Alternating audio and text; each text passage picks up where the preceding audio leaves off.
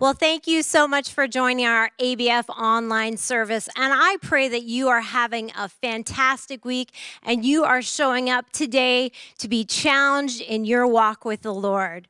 Well, whether you are near or far, we'd love to hear for, from you. So text us at 97,000 your prayer requests, uh, anything that you would like to share with us. Man, our staff considers it a privilege to partner with you in prayer. Well, at ABF, we have so many things going on throughout the week. We've got Bible studies, life groups, children's events, tons of things. We'd love for you to jump on our website at agourabible.org and check out how you can get involved. Our ongoing ministries are only made possible through your generous financial support, and we would be grateful if you would prayerfully consider uh, supporting us. So, if you'd like to make a donation, just go on our website and you can hit the Give tab. Well, before we dive into God's Word, I would love for you to join me in a word of prayer. Father God, we are just grateful that we have this opportunity to learn from your word, from you, God Almighty. So, Lord, in these moments, I pray that you would speak to every individual that is here, ready to hear a word from you. So, Lord, speak clearly to us. We open ourselves up to your authority. We love you, and we pray all these things in your name, the name of Jesus. Amen. Well, greetings, church family. Thanks for joining us online. Thank you, Adrian. I uh, want to invite you. We're working our way, and we're getting closer to the end, working our way through First Corinthians here, just a, a couple more uh, weeks left. And I want to invite you. We're in the third part of chapter 15 uh, here today. And so you can start turning with me there. And as you're turning, I'm just wondering how we're all holding up. Those of us that are part of uh, ABF that are doing this uh, month of fasting. It's not just doesn't mean just not eating for a month, but each day having a different uh, challenge to be in the Word, to be praying. Uh, I know it's been a, definitely a stretch, even for me personally. I was uh, joking around with some other people in the church that on the days that it's not eating from 6 a.m. till 6 p.m., I set my alarm for 5:45 a.m. Go downstairs, have a bowl of cereal, head back to bed for whatever it is, and uh, at least start the day with that. But hopefully, it's been a stretch uh, for you. I know it has been for me. I'm uh, nervous about when we go into the Daniel part of the fast with uh, with not out eating meat. But the reason we do that, and the reason we see it just peppered all over the New Testament, is because it's kind of what you describe as a, a healthy disrupt for the natural mode that we operate in. What is the natural mode that we operate in? The natural mode that we operate is trying to maximize pleasure and minimize minimize pain. That's kind of what how we typically operate. So this jolts us a bit and causes us to a bit of a stir. And as we talked about last week, that's the intent that Paul's been trying to have in this entire book of First Corinthians, trying to jolt his audience. Well, I've no, I've found it very helpful just leading up to Easter, spending a significant of time uh, just reflecting on the resurrection, and hopefully that last couple weeks have been encouraging to you. I think this week uh, will be as well as he concludes that topic. But really, we've learned a lot about the resurrection. Usually, it's something that we just focus on just quickly at, on uh, Easter Sunday. But this, this time, this year, we're getting to uh, really consider first, Paul pointed out in the first section of chapter 15, how really we would be in big trouble if the resurrection hadn't happened. We'd still be lost in our, in, in our sins and uh, really still in a place of needing rescue. But thankfully, as was, was mentioned last week, we're not crazy, that it's a verifiable fact with hundreds of witnesses seeing the risen Christ, something that we can cling to and find as a, a why for the things that we do. A, a compelling factor, one of the things that drives us and brings us back to uh, the, the different things that he's called us to in uh, our life. And so here we're finishing up in the conversation about the resurrection, and we learn some more things, some interesting things. What we learn about the resurrection is that it's really something that includes everybody. There's not some that skip the resurrection. In fact, all the way back in Daniel chapter 12, it discusses this topic of this idea that we're raised, every single one of us, some to everlasting life and some to everlasting shame and contempt. Basically, as we mentioned last week, those who are in Christ and those who are in Adam, those who are depending on their own resume as they stand before a perfect God, or those who are clinging to Jesus' finished work on the cross for their rescue. Jesus explains the exact same thing in John chapter 5, verses 28 and 9, that there's a day that's coming that will either experience resurrection to life or resurrection to judgment. It's a serious thing for the person that's maybe listening now they can't point to a time where they've ever bent a knee and called out to Jesus for rescue, embraced his finished work on the cross. Man, this, there's no better time than even in these moments while you're listening to this uh, message to do business with God. He is a, a, call away, just calling out to Him, and He will meet you in your place of need and bring forgiveness of sin just confessing that you've fallen short of his perfect standard and accepting his death as payment for your sins. For the rest of us that are listening that can point to a time where they have embraced you, they acknowledge their weakness, uh, embraced your finished work, those people, you've got to be, as we're talking about this, all this resurrection stuff, wondering some significant things, some big questions as, okay, if that resurrection, impacts me. If the, there's a ripple effect we talked about last week, Jesus was the first of a harvest of resurrection. So then it leads to all kinds, literally tons of questions about, well, what does that look like for me? What's the resurrection going to involve? What's my what's my new resurrected self look like? All of these things that I imagine if you've given any thought to this, you've wondered. Well, this week is full, jam packed with clues as it relates to this subject. I think it's going to be a, a neat package to uncover uh, just all that God's word actually does say about the resurrected self. So let me just pray before we dive into that. Lord Jesus, thanks so much for this chance to get together and uh, spend some time just exploring the, the future hope that we have of resurrection and what that looks like, what, what the uh, resurrected person, the believer, the follower is going to uh, be like on the other side of this. And although we don't get perfect explanations, it definitely gives us uh, enough hope to cling to, to compel us to keep chasing after you the remainder of our days. I ask that you'd speak to us through this section. We invite that in Jesus Christ's name. Amen. All right, well, starting off in chapter 15, verse 35, this is what it says. But someone will ask, How are the dead raised? With what kind of body do they come? You foolish person. Paul always gets directly to people. You foolish person. What you sow does not come to life unless it dies. And what you sow is not the body that it is to be, but a bare kernel, perhaps of wheat or of some other grain. But God gives it a body as He has chosen, and to each kind of seed its own body. For not all flesh is the same, but there is one kind of humans, another for animals, another for birds, and another for fish.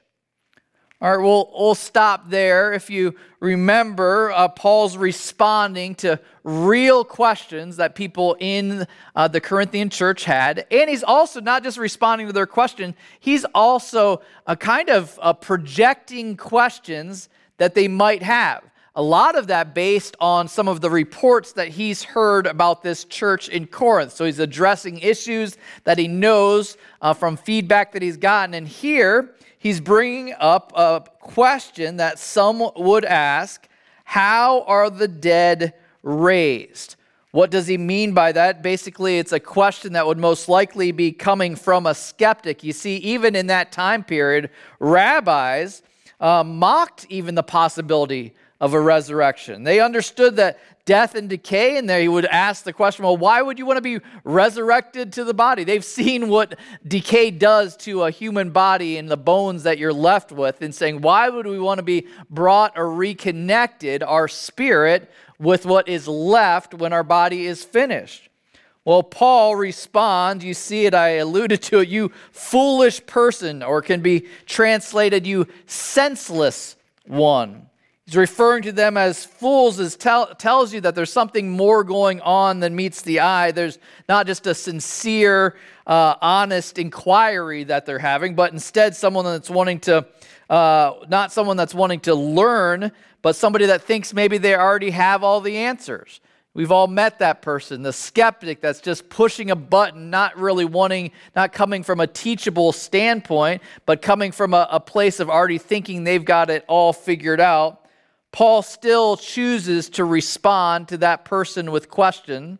He responds and he, he uses an illustration that would definitely be relevant to the people in his audience, the people of that day. But if you think about it, it's still an example that we'd still uh, lean into an understanding present day. There's a perfect illustration for even where we live here now. I don't know how many listening to me right now live in Thousand Oaks, California. That's where my uh, wife and I live. Uh, they're uh, right off of uh, the 101, uh, fairly close to the church. And uh, what I discovered is the title Thousand Oaks is actually incorrect because there's actually between 50 and 60,000 oak trees in Thousand Oaks. I thought that was interesting.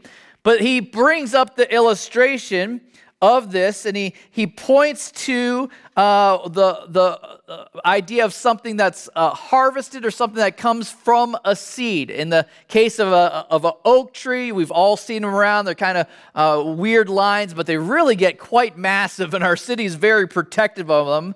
But if you think about that it's seed that it starts from, I actually found one in front of the church uh, earlier today to take a peek at, and this is what a uh, actually a, an oak tree seed looks like. If you can't see it on that image there, we have one on the screen, but this is where one of those massive trees starts from. And it starts from hanging from the little branch there, and then it falls to the ground, and uh, the part that holds it, kind of like the little cap, breaks off. And then you're just left with this kind of uneventful, not that impressive of a seed. What happens to the seed is one would describe it as it dying on the ground, where it literally uh, looks terrible, it starts breaking down. But here's what happens when the dirt connects with it, when the water connects with it, it does something miraculous, something that we've maybe got, grown numb to it actually starts to form coming out of the, the end of it uh, two different things. It has a shoot that starts coming up out of the ground, and it has uh, going into the ground what you'd call tendrils. So basically, a root system going into the ground. And before you know it, you've got what would be described as a little shoot that's coming out of the ground, maybe just a couple inches tall to start with. But then that little shoot keeps getting sun, keeps getting water, it keeps having good earth to grow. And, and before you know it, it can become one of those massive trees. It's a really an unbelievable picture of something that we've gotten accustomed to that should be in science fiction if you think about it what god's doing there he's taking something that seems like it was dead and taking and making something miraculous out of it what Paul explains, he says, but God gives it a body. He produces something that's different and magnificent. Basically, it looks and appears as one thing to begin with in the first stage, but the later stages looks completely different. He's explaining with figurative language, and that's so helpful often to understand spiritual things. He's making the point that you shouldn't have any more of an issue with our bodily resurrection than you do with an annual harvest of wheat or grain, or in this example that we're pointing to, a, a tree. All of it points back to the same principle. He's helping them make sense out of, out of the idea of a resurrection with something they've grown accustomed to seeing.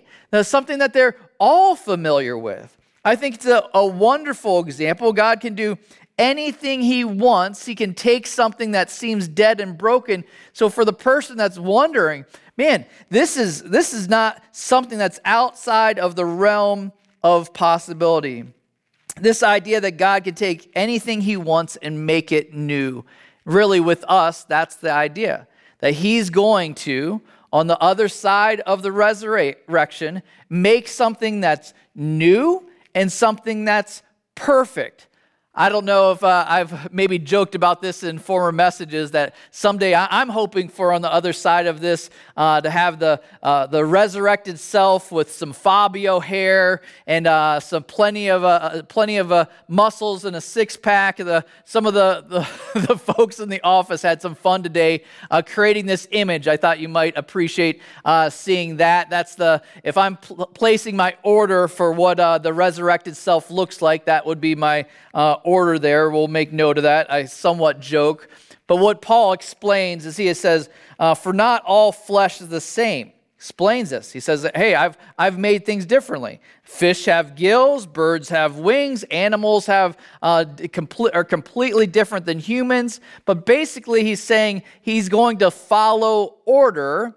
He's not going to make something, you're not going to come up on the other side of the resurrection and be like, man, how did I become a squirrel? Like it's going to follow order and design, so similar, but not the same. Continue with verse 40 in this explanation that Paul's giving. It says, There are heavenly bodies and earthly bodies, but the glory of the heaven of the heavenly is of one kind, and the glory of the earthly is of another. There's one glory of the sun, and another glory of the moon, and another glory of the stars for stars differ from star in glory. So it is with the resurrection of the dead.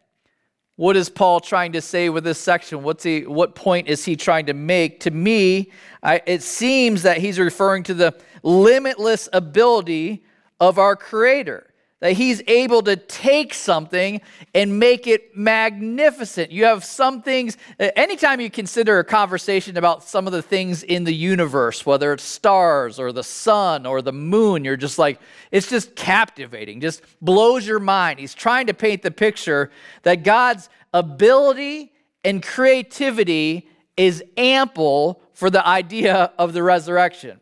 He's not lacking in the ability to, the, for the person that says, well, what's God, maybe you've had this conversation before. What's God to do with a person that was blown up while out at sea? Their parts are all over the place. How is God to put the puzzle pieces back together? How is He going to reassemble? Or maybe the person that's saying, "Oh, what are we all going to look like the uh, little chubby angels that have wings and playing harps?" Is that the picture? Where does that come from? He's saying, "No, that's not at all it. Our God, one, does not limited in ability." To take something and make something new out of it. He's not limited in creativity to think that he's going to make everything the same.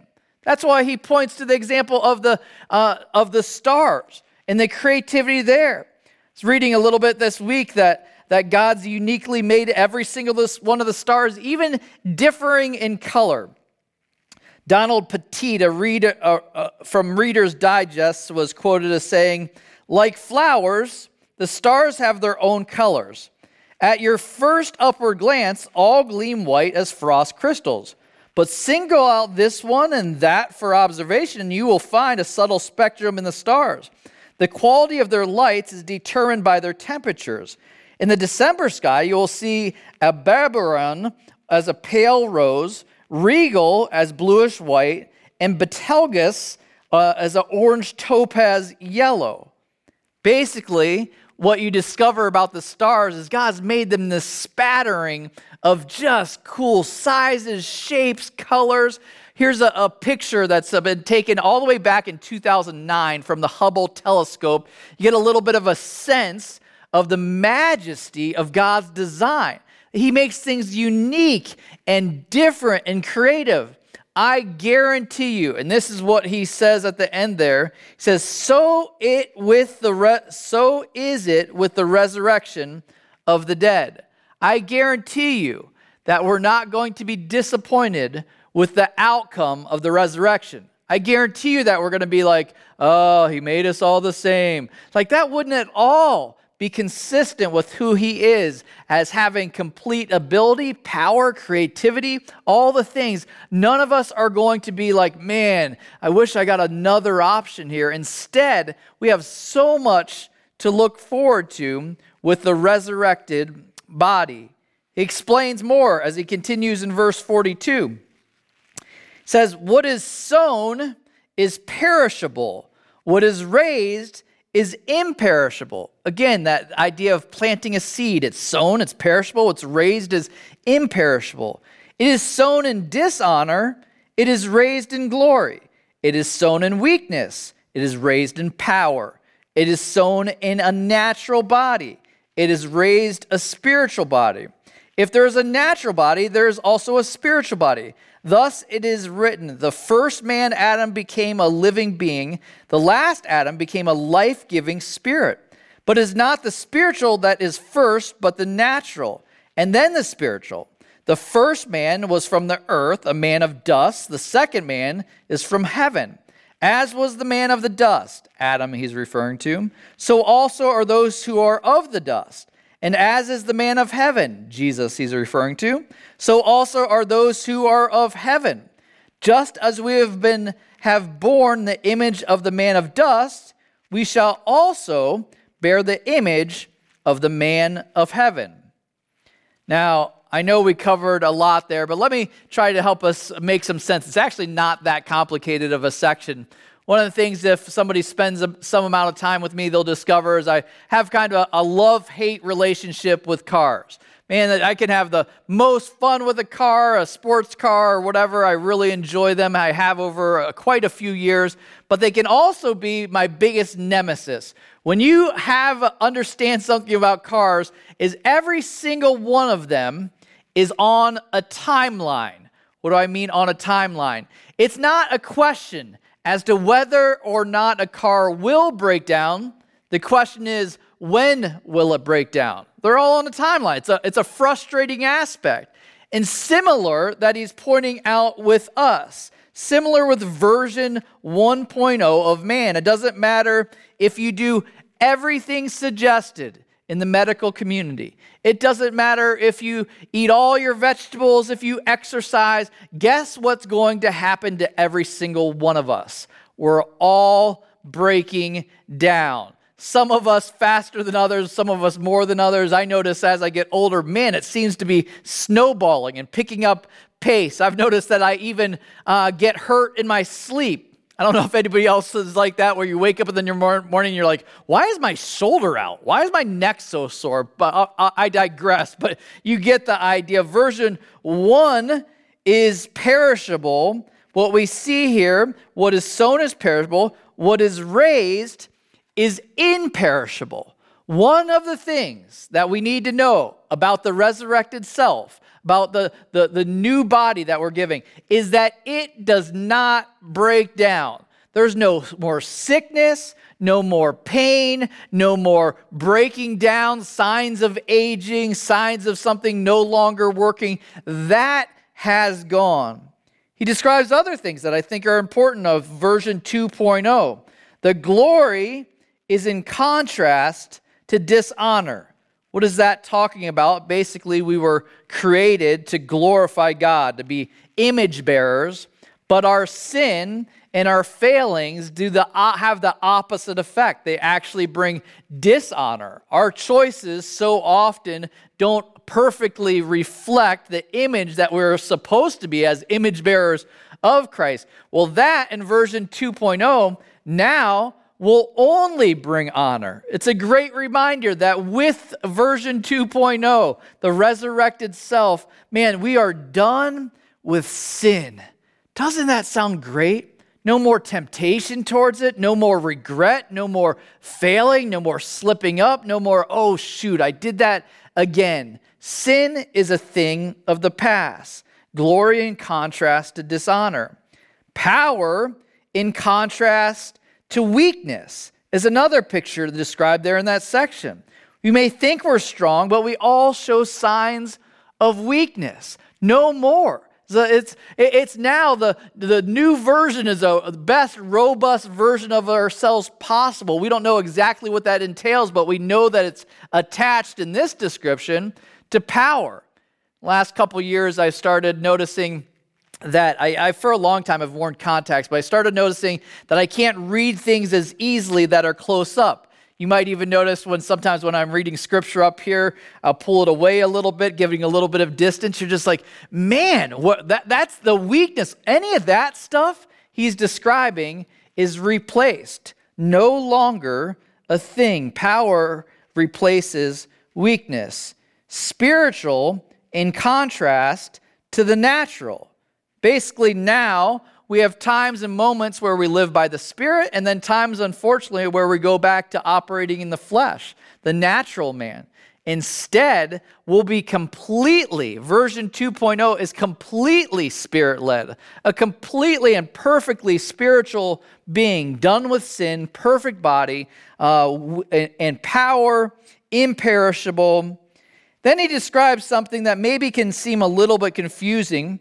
It's really not that bad. Basically, he's talking about the man of the of the dirt first. That would be Adam that brought us. We were from dust we came and dust we return. But that's version 1.0. Version 2.0 is described, I think it's a cool description of Jesus, a man of heaven is referred to here. Jesus is that man of heaven that we're, the second version of us is modeled after. Think about that. If you're trying to make sense out of what the resurrected uh, self is going to look like, the resurrected Jesus offers a bunch of clues. I think it's cool if you spend a little bit of time looking at what Jesus' life was like on the other side of the resurrection, some of the things that was, were noteworthy. One, I think it was noteworthy that he was still recognizable his friends. He still saw his scars, had, had aspects of him that were uh, uh, that they could relate and connect with. Oh, that, that's Jesus. They could connect the dots there. So there will be, I believe, some resemblance with us to the former self. But believe me, there's not the, any insecurities that we have are not taking it taken into the next era. That's not the, or the next uh, indefinite era. The, the, instead, he said the the, per, the perfect self will, will resemble us, but be different. So the same but different. Other things about Jesus that I thought were cool. If you think about the resurrected Jesus, think about when he would show up and uh, uh, come into the room that the disciples were in. What did it say that he did? That he literally went through the closed door. You're just like, man, uh, if that's an aspect of the resurrected self, sign me up. That idea of being able to go into other rooms, that he'd go from being present to not being present. I don't know, we see lots of different things in Hollywood where somebody uh, basically teleports from one place to another. Man, if that's on the option list of the resurrected self, I'm all for that. He's that so going through walls, appeared, disappeared. This idea that he ascended into heaven, that people literally watched as he flew, as he went up into the clouds. I don't know if that's on the option list of the resurrected self, but flying, flight would be a pretty cool addition to the next, uh, to, to version 2.0 of myself. Maybe the digital people can help me add those wings on a little bit later. One of the things I also thought was cool that on a number of different occasions, the resurrected Jesus was pictured as eating with people. I don't know if you're like me, but man, I'm really hopeful that eating is a part of my eternity. And I, I struggle. I don't know if there's anyone else listening that struggles with different allergies, food allergies, that you're just like, man, dairy, I can have that back. That sounds awesome. Eggs, I can have that back. Gluten, all of the things that are super annoying. Oh, man, watch out pizza, watch out ice cream in heaven. I'm pretty jazzed about those things. All of these things, I know we're just having some fun with this, but I think that's actually intended that we would have some fun just dreaming and picturing what the resurrected self looks like, what it doesn't have, what it does have. That's why in uh, earlier in the book of Corinthians, 1 Corinthians 2 9, it says, No eye has seen, nor ear heard, nor the heart of man imagined what God has prepared for those who love him. We have good things ahead for us. And it should evoke praise, which leads us into the next section, verse 50. It says, I tell you this, brothers, flesh and blood cannot inherit the kingdom of God, nor does the perishable inherit the imperishable. Behold, I tell you a mystery. We shall not all sleep, but we shall all be changed in a moment, in a twinkling of an eye, at the last trumpet. For the trumpet will sound, and the dead will be raised imperishable, and we shall be changed. For this perishable body must put on the imperishable, and this mortal body must put on immortality. When the perishable puts on the imperishable, and the mortal puts on the immortal, then shall come to pass the saying that is written Death is swallowed up in victory. O death, where is your victory? O death, where is your sting? The sting of death is sin, and the power of sin is the law. But thanks be to God who gives us the victory through our Lord Jesus Christ kind of a cool picture, kind of reiterating what he's already said that the, that the perishable is going to be replaced with the imperishable, that the temporal is going to be replaced with the eternal. He explains that there's a mystery in how this will work. What's the mystery that he's describing? The mystery is not all of us will die before his return. That's the hope of the rapture. We were just talking about that last week, that some of us will still be living and breathing. And when the Lord returns, we'll be taken to be with him immediately. He describes it as a, in an instant, in the twinkling of an eye. I don't know how you rate the speed of a twinkle, but you get the idea that it's not a, a long amount of time. So some of us and every generation has thought, well, maybe we're the ones. I've joked about it just last week. How about if it's now? How about if it's now? This picture is the reminder that some will pass and be asleep, as was described last time, and others will be wide awake when he returns. Either position, I would suggest, is a good one. And so, it's, it, it's, it's all things that, that are to be hoped for. Now, some of this, you're just like, man, I just have a hard time. Some of you can be honest about this. I have a hard time picturing all this. What's that going to be like? It seems like uh, otherworldly. It seems like something from science fiction. But here's the reality is that you have a God that we're dealing with that spoke everything into existence. So the things that we seem are unlikely or improbable or not possible, all of those things, everything is possible with our God. That's what Paul is trying to explain to us. There's, there's nothing. And so some of this is like trying to explain to an acorn that crows will someday have nests in your branches. Well, well, this is the same picture for those of us that are in the here and now. And when he ponders all these things, after he finishes talking about it, I love what he does, what you see there in verse 54. He says, uh, when the perishable puts on the imperishable and the mortal puts on the Im- immortality, then shall come to pass the saying that is written.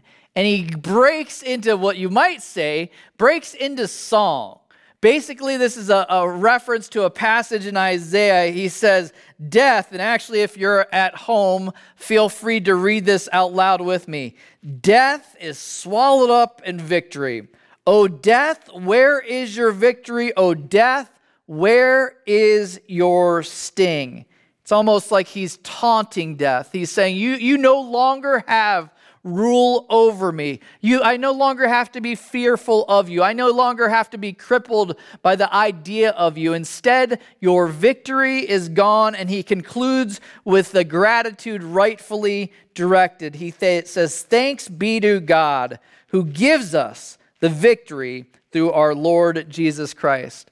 The victory that he speaks of over death is found solely in Jesus Christ. And he leaves us with a, a final word of challenge on this topic says, verse 58, and we'll end with this. Therefore, in other words, because of this, my beloved brothers, be steadfast, immovable, always abounding in the work of the Lord, knowing that in the Lord your labor is not in vain. We spend our entire lives assessing things as to their worth say, well, is this worth spending that? Is this worth my time? Is this worth my energy, my affections? Well, is this worth it? What Paul is trying to say in his conclusion is it is worth it. So keep pressing on. Those of you that are weary of doing good. Those of you are like, oh, I don't, I don't feel like getting in God's word again. I don't feel like going to church. I don't feel like witnessing to my friends. I don't feel like doing this. Man, feelings should not be our guide. The why should compel us. The why of the resurrection should move us towards all of those things so that we're steadfast and immovable Wouldn't that be wonderful to have said about you? Man, there's something different about Steve, or there's something different about Michelle, there's something different about Mark. Man, they are steadfast. They don't get moved. They're not swayed by all the things of this world because they have their eyes on the prize that's on the other side of all of this. And what allows for us to be able to do that is the resurrection of Jesus Christ. Let me pray as we wrap up. Lord Jesus, we thank you so much for this reminder of our hope, the hope that we have that this isn't it. It doesn't come to conclusion when we breathe our final breath, that we have hope of the resurrection. And what the resurrection describes is going to be pretty epic, even if it's just solely based on what we know about your character, your ability, your power, your creativity.